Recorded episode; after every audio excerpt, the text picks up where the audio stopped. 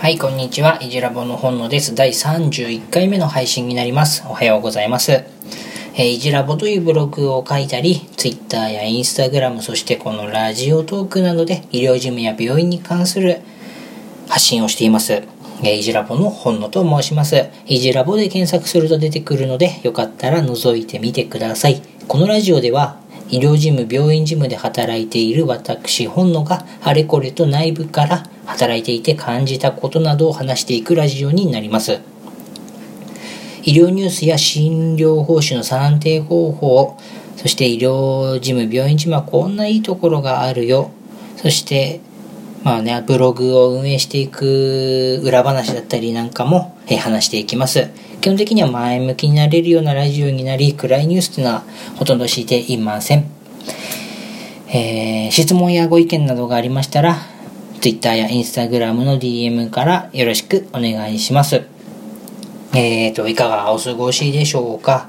ちょっとね、この3連休バタバタしておりますが、こうやって毎日配信できるのはありがたく、日々頑張っております。で、今日のテーマにはなるんですが、ちょっと算定とは外れてブログ論っていうのも話してみたいなと思ってて、話そうと思ってます。えっ、と、このいじラボというブログはですね、結構歴史が長くて、知ってる人はまあ知っているかなってところなんですけど、最初にスタートしたのが、えっ、と、2015年。なのでもう5年近く、まあ、医療事務に関するブログをね、いろいろ書いては、書いてきています。その時にはね、最初アメブロだったり、ハテナブログ、ライブドアブログもやっていて、で、今はワードプレスというのを使って、イジラボというブログを発信しているんですけれども、ま、今日はね、その発信、配信している内容ではなくて、今の Google 検索のアップデートに起こっていろいろ大変なことが起きているよっていうのを話しておきたいなと思います。えっ、と、2019年の3月に Google の検索エンジンのアップデートというのがされて、検索結果が大幅にまあ入れ替わりました。で、このいじラボというブログもね、あの、同じく大きく順位が変動しているので、あの、まあ、変動っていうぐらいなので、下がった人もいれば、上がった人も、上がった人というか、下がった、えーサイトもあれば、上がったサイトもあります。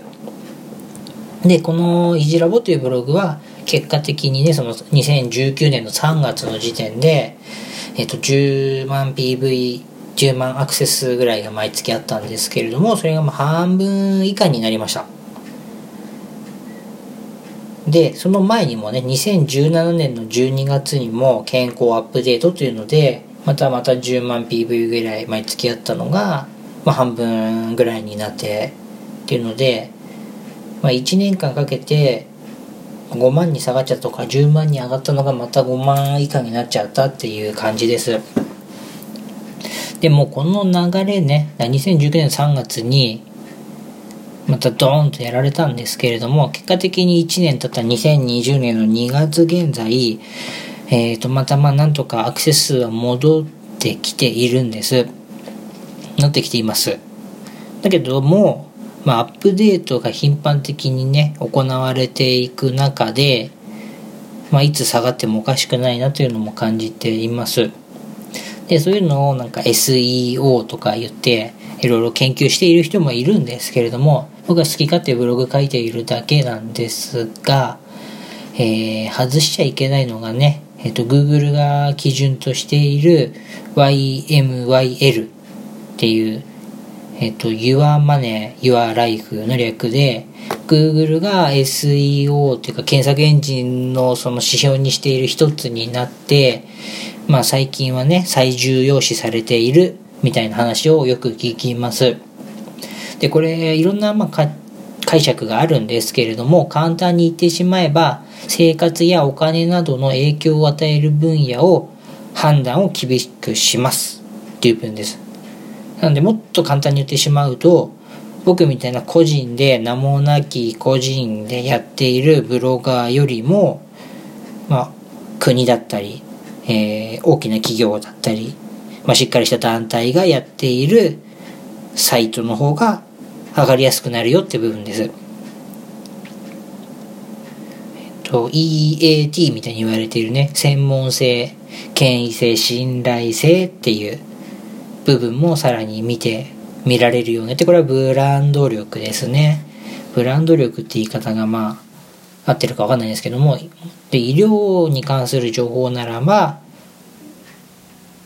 僕みたいな病院事務が書くよりもお医者さんが書いた方がブランド力っていうのは高い。どっちが正しいことを言っているかとか、どっちがよりいいものを書いているかというのではなくて、Google が検索サイトで上位に上げるものは、個人よりも国や大手や大きな団体がやっているもの、事務員だったりが書くものよりもお医者さんや病院が書くものみたいな感じでわかるかな？そう。まあ難しくなりつつあります個人でいろいろやるには。でね大半のブロガーさんとかが YouTube に流れたりもしている中で特にあのお金に関する部分だったり健康に関する部分っていうのはとても厳しい戦いが今後も続くはずです。ね。やっぱお医者さんがちゃんとあの研究したものを書いた病気の記事とどこの誰だか分かんない人が書いてある記事っていうのはまあねどっちが信頼できるかって言ったらお医者さんの方に Google は判断するというところです大事なこれここですね Google が判断して Google が検索サイトの上の方にまあ上げるもしくはあの、広告って出る部分ですね。そこにお金を払ってねっていう。Google もね、あの、ただで、ただでま検索できるんですけれども、あれただじゃないので、実際は。どのような部分で、まあ、リスクを減らしてお金を儲けるかっていうのをしっかりと考えている会社だっていうところも考えておく必要があります。で、えっ、ー、と、今後のね、この、イジラボ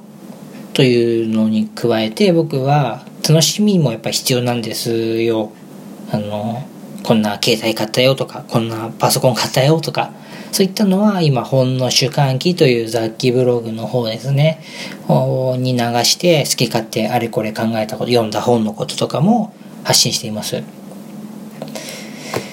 で、2020年現在はまたアクセスは回復したわけですが、今後ね、またアップデートがあって、またね、10万あったものがまた3万とか、結構へこむんですよ、これ。今まで、昨日まで本当に